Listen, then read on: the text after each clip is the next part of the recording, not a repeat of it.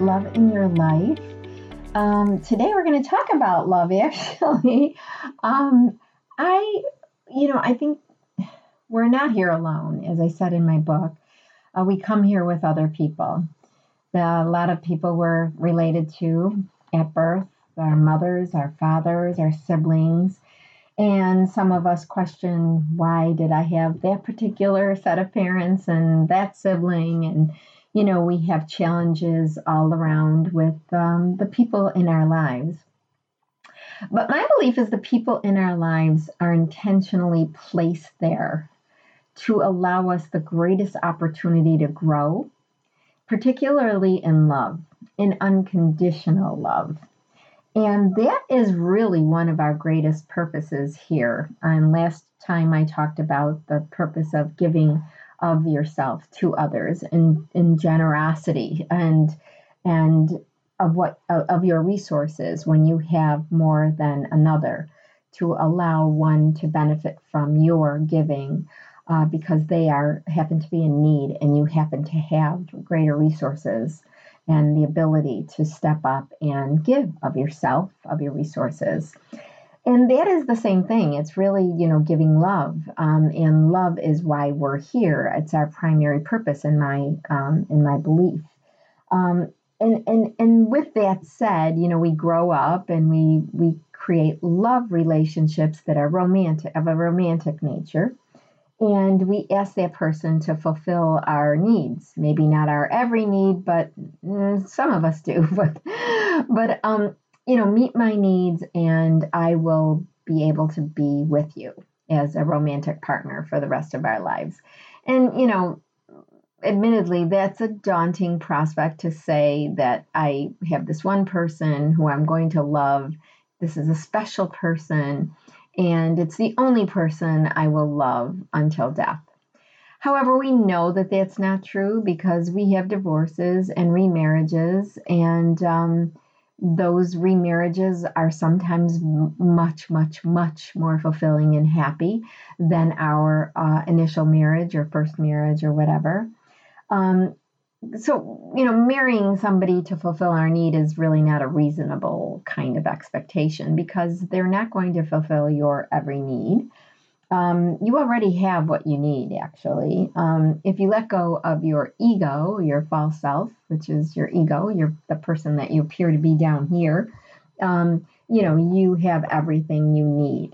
And uh, the belief that you do will allow you to live a different kind of life than a belief of lack, you know, believing that you lack something, that you need something, that you need someone to fulfill you, that you need someone to complete you. Some of those some of those phrases drive me absolutely crazy when people talk about love, um, romantic love, particularly because it is not what love is. Love is truly unconditional support and acceptance of another human being and really holding them in your heart without any expectation, again, um, of returning even the love that you have for them. You know, um, not everybody that we love loves us back, right? And that's okay. It has to be okay.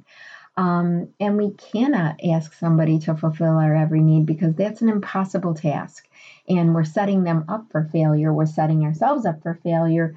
Um, you know, so I mean, again, I, I think of that as your false self, your ego self, your egoic um, mind, uh, your mental self, as opposed to your spiritual being, your soulful self. And that is where we go wrong with love, right? Um, why are we here? You know, we, we talk about that on this show all the time. Why are we here? We are here to love and to give and to support one another unconditionally. Um, so, you know, at the end of our lives, I don't think we're going to ask ourselves or think of ourselves as what did we manage to buy or how popular did we manage to be or how rich or how uh, pop, uh, not popular, but um, how um, how maybe famous we we became. um, you know, that's not the question that we're going to be faced with at the end of our lives. It's going to be about love, right? About that unconditional, uh, unspeakable um, support and and um, care for another human being or for other human beings in our lives. And why do we have these people in our lives? It's not random. I think that the people in our lives are very intentional, purposeful, and they were placed in our lives to help us grow and as we are placed in their lives to help them grow. So it's a definitely a symbiotic um, situation when we meet new people or when we engage new people in a relationship with us particularly the longer term people the people that we're here with um, as siblings as um, as love interests lifelong love interests if you're lucky enough to get that you know um, not all of us are.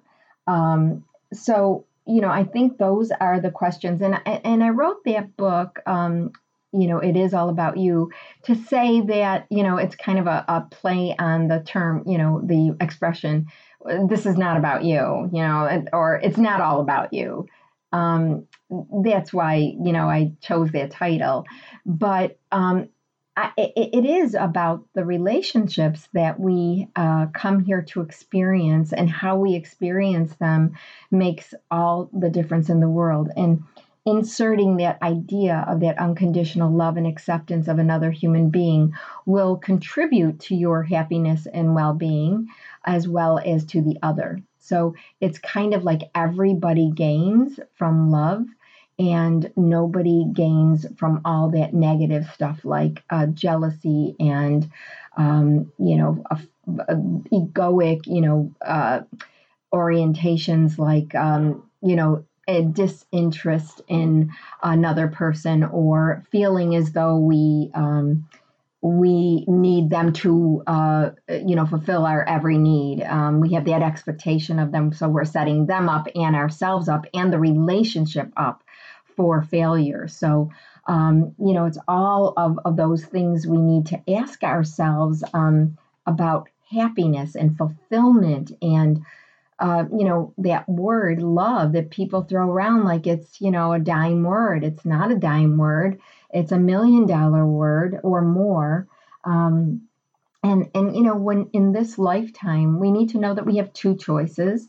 We have the cho- choice to love or fear. I mean, when you put it under those two umbrellas, you can categorize every negative reaction or feeling that we've had under the umbrella of fear and every positive you know the generosity of our hearts and the um, the the engagement with other people and the acceptance of other people and the understanding that we are all one kind of thing that love umbrella that's the love umbrella.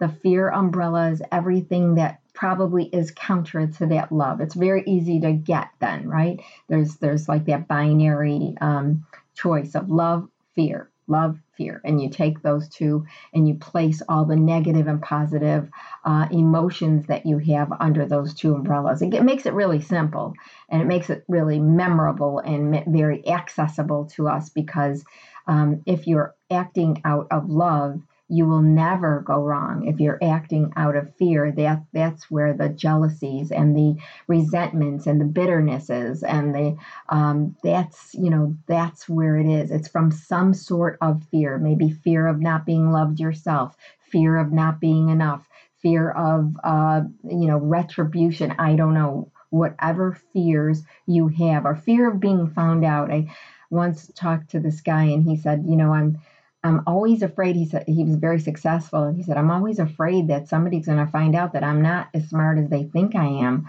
and they're going to take away my title and my money. You know, they're, you know, I'm I'm kind of like a, I feel like a fraud, and I'm like, where does that come from?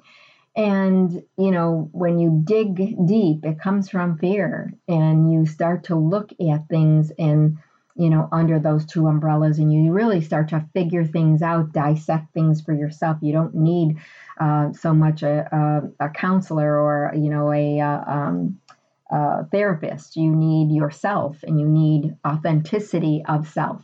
and you need to get real with yourself and honest with yourself. So, um, yeah, I, I, I, really do think that that makes it easy to think about it in terms of um, love or fear. And if you if you're just your authentic self, um, and you you don't uh, give into any of those well i mean we're all human so yes we do give into those fears. But if we keep reminding ourselves and jolting ourselves back to the love aspect it's sure that we're going to be happier and more successful which is what the show is all about right? Um, living with love in our lives uh, in our personal and professional lives and I think, you know, there's spillover. I really do think there's spillover in personal and professional. I truly do.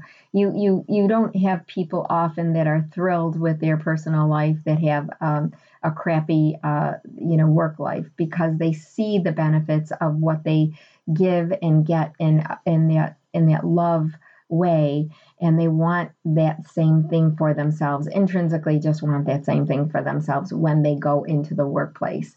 They want to feel that sense of well-being with uh, the others. Um, and you know that's what that's what work life is more or less. I mean it's i shouldn't say more or less i should say mostly it's about the relationships that we build within that structure of the work environment and um, largely you know unless you work by yourself and uh, and you're perfectly happy doing that which you know is fine. But most of us are working in in environments where we're engaging with others all the time.